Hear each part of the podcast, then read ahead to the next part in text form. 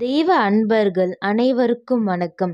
இன்று நாம் காணப்போவது தேவாரம் என்று சொல்லப்படுகின்ற திருக்கடை காப்பு இத்திருக்கடை காப்பின் வரலாறு மற்றும் சிறப்புகளை காண்பதற்கு முன்பு இப்பாடலை எப்படி பாராயணம் செய்ய வேண்டும் என்று பார்த்துவிட்டு வருவோம். தோடுடைய செவியன் விடையேறியோர். தூவெண்மதி சூடி காடுடைய சுடலை பொடி பூசி எனது உள்ளம் கவர்ந் கல்வன் ஏருடைய மலரான் உனை நான் பணிந்தேத்து அருள் செய்த பேருடைய பிரமபுரமேவிய பெம்மானிவனன்று. பல பேருக்கும் இந்த பாடலை கேட்டோன்னே இந்த பாடலை எங்கேயோ கேட்ட மாதிரியே இருக்கே அப்படின்னு தோணும்.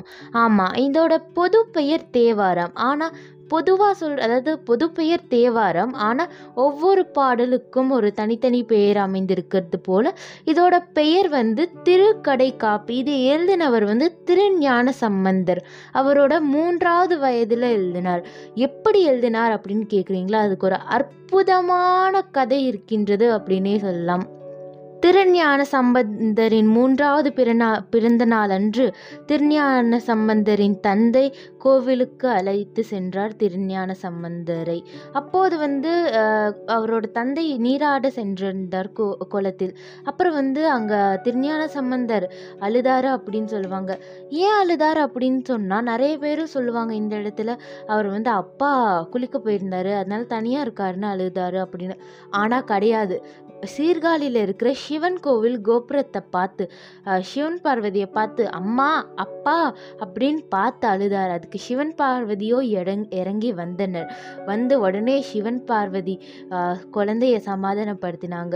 எப்படி? அப்படின்னு கேட்குறீங்களா சிவன் வந்து பார்வதி அம்பிகை கிட்ட சொன்னாங்களா அம்மே நீ வந்து திருஞான சம்மதருக்கு உன்னோட ஞான பாலை கொடு அப்படின்னு சொல்லிட்டு அம்பிகையும் அவரோட அவங்களோட ஞான பாலை தர திருஞானம் திருஞான சம்பந்தர் அதை மனதார அருந்தி அவரோட வாயெல்லாம் வந்து பால் பாலாக இருந்தது. அதாச்சும் வந்து இப்போது எப்படி சொல்கிறது குழந்தைங்களெல்லாம் பால் குடிச்சிட்டு வந்தால் எப்படி கொஞ்சம் சிந்திட்டு இருக்குல்ல அந்த மாதிரி இருந்ததா? அப்புறம் வந்து அவங்க அப்பாவும் வந்து குளத்துலேருந்து குளிச்சுட்டு வந்தாங்களா? குளிச்சுட்டு வந்து என்னப்பா உன்னோட வாயெல்லாம் பாலாக இருக்குது என்ன ஆச்சு? யார் தந்தா பால் அப்படின்னு சொல்லிட்டு கொஞ்சம் கோபமாக கேட்டாரா? ஏன்னா யார் என்னன்னு தெரியாதுல்ல அந்த ரீசனுக்காக கொஞ்சம் கோபமாக கேட்டாரா அவரோட தந்தை. அதுக்கு திருஞான சம்பந்தரோ கையை மேலே காமிச்சாரா? மேலே கோபுரம். கோபுரத்தில் சிவன் பார்வதி ஒரு அற்புதமான சிற்பம் அப்படின்னே சொல்ல சொல்லலாம்.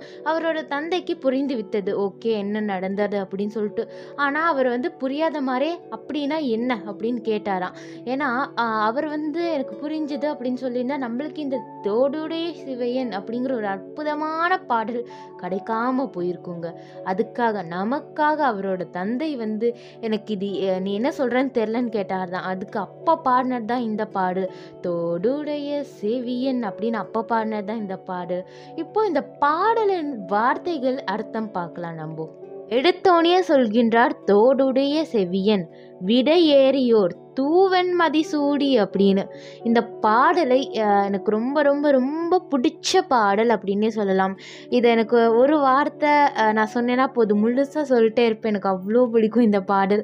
இதை நினைக்கும் பொழுதெல்லாம் உடம்புல வந்து ஒரு மெய் சிலர்ப்பு ஏற்படும். அவ்வளோ அற்புதமான பாடல் இந்த பாடல். ஓகே இப்போ வந்து நம்ம மீனிங் பார்க்கலாம். தோடுடைய செவியன் அப்படின்னு சொல்கின்றார். சிவபெருமான் அவரோட காதலை தோடு போட்டு இருக்கின்ற போட்டு இருக்க மாட்டார். குண்டலம் பெரிய குண்டலம் போட்டிருப்பார். ஆனால் அம்பிகையோ தோடு போட்டிருப்பாள். சிவனே தோடுடைய சிவனே அப்படின்னா தோடு அணிந்திருக்கின்ற அம்பிகையோடு சேர்த்து நீ இங்கே திரு அருள் பண்ணு. எப்படி நீ வர வந்தாய் அப்படின்னா தோடுடைய செவியன் தூவெண்மதி மதிசூடி அப்படின்னு சொல்கின்றார் பாருங்கள் தூவென் மதிசூடி அப்படின்னா அவரோட பிராமுடி அதாச்சும் அவரோட தலையில் வந்து ஒரு அழகான அற்புதமான சந்திர பகவானை வச்சிருப்பார்ல அதுதான் சொல்கிறார் இங்கே. நெக்ஸ்ட்டு பார்க்கலாம். நெக்ஸ்ட்டு வார்த்தைக்கான அர்த்தத்தை பார்க்கலாம். காடுடைய சுடலை பொடி பூசி அப்படின்னு சொல்கின்றார். அதாவது அவர் உடம் முழுக்க எண்ணெய் என்ன பூசியிருப்பாரா? விபூதி. அந்த திருநீரை பூசியிருப்பாராம். அடுத்தது ஒரு எப்படி சொல்கிறது ஒரு குழந்தைத்தனமான ஒரு அழகான வார்த்தை அப்படின்னே சொல்லணும். என்னன்னு கேட்குறீங்களா ஏ எனது உள்ளம் கவர் கல்வன் ஏருடைய மலரான் உனை நான் பணிந்தேத்த அப்படின்னு சொல்கின்றார். அதாவது திருஞான சம்பந்தரோட உள்ளத்தை திருடித்து போயிட்டாரா சிவபெருமான்? அதே மாதிரி திருஞான சம்பந்தரும் சிவபெருமானோட மனதை இடம் பிடித்து விட்டாரா? ஏன்னா சிவபெருமானை பார்த்த அந்த நொடி அந்த க்ஷணமே வந்து திருஞான சம்பந்தருக்கு ரொம்ப ரொம்ப ரொம்ப பிடிச்சி போச்சான் ஏருடைய மலரான் அப்படின்னு சொல்கின்றார் பாருங்க. அதாவது நல்ல தமிழ் பாடல்கள் நல்ல தமிழ் பாடல்களினால் நான் இனிமேல் உன்னை போற்றி வணங்குவேன். நீ எனக்கு அப்படி ஒரு அற்புதமான கருணையை காமிச்சிருக்கிறாயே.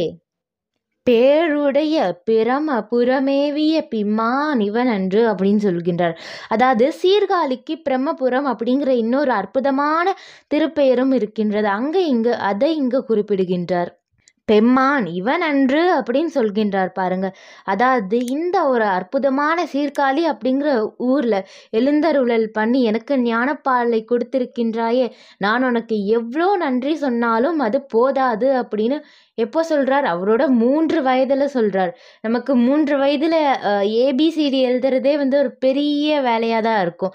ஆனால் அவர் அவரோட மூன்று வயதில் ஒரு பாடல் பதிகமே எழுதிட்டாருங்க. இதை நம்ம ஒரு அதிசயம் அப்படின்னு தான் சொல்லணும். ஏன்னா ஒரு குழந்தை ஆனால் அந்த குழந்தைக்கு வந்து சிவன் பார்வதியே மனதார அந்த குழந்தை கூப்பிட்டதுனால் அந்த குழந்தைக்காக சிவன் பார்வதி வந்து அருள் செய்து ஞான பாலை தந்து அந்த குழந்தைக்கு முழுமையாக அந்த எப்படி சொல்கிறது அந்த குழந்தையோட உடல் முழுக்க ஞானம் ஞானம் நிறைந்து விட்டு நிறைய பாடல்களை பாடியிருக்கிறார் திருஞான சம்பந்தர். ஆனால் அவரோட முதல் பாடல் இதுதான் திருக்கடைக்காப்பு அப்படிங்கிற ஒரு அற்புதமான பெயரில் அமைந்திருக்கின்றது. இந்த பாடலை பற்றி சொல்லணும் அப்படின்னா சொல்லிட்டே இருக்கலாம். அவ்வளோ அற்புதமான பாடல். இந்த பாடலை பற்றி ஒரு சிறிய ஒரு விளக்கம் உங்களோட பகிர்ந்து கொண்டதில் எனக்கு ரொம்ப சந்தோஷம். உங்களுக்கு இந்த பதிவு பிடிச்சிருந்தா லைக் பண்ணுங்க. இந்த பாடலை பற்றின உங்களோட கருத்துக்களை நீங்கள் கமெண்ட் பாக்ஸில் ஷேர் பண்ணுங்க. இந்த பாடலின் விளக்கம் அனைவருக்கும் யூஸ்ஃபுல்லாக இருக்கும்னு நினச்சிங்கன்னா ஷேர் பண்ணுங்க. மற்றும் இதுபோல் நிறைய வீடியோக்கள் பார்க்க வேண்டும் என்று நினைச்சால் சப்ஸ்கிரைப் பண்ணுங்க. பக்கத்தில் இருக்கிற பெல் ஐகானையும் கிளிக் பண்ணுங்க. நன்றி வணக்கம்.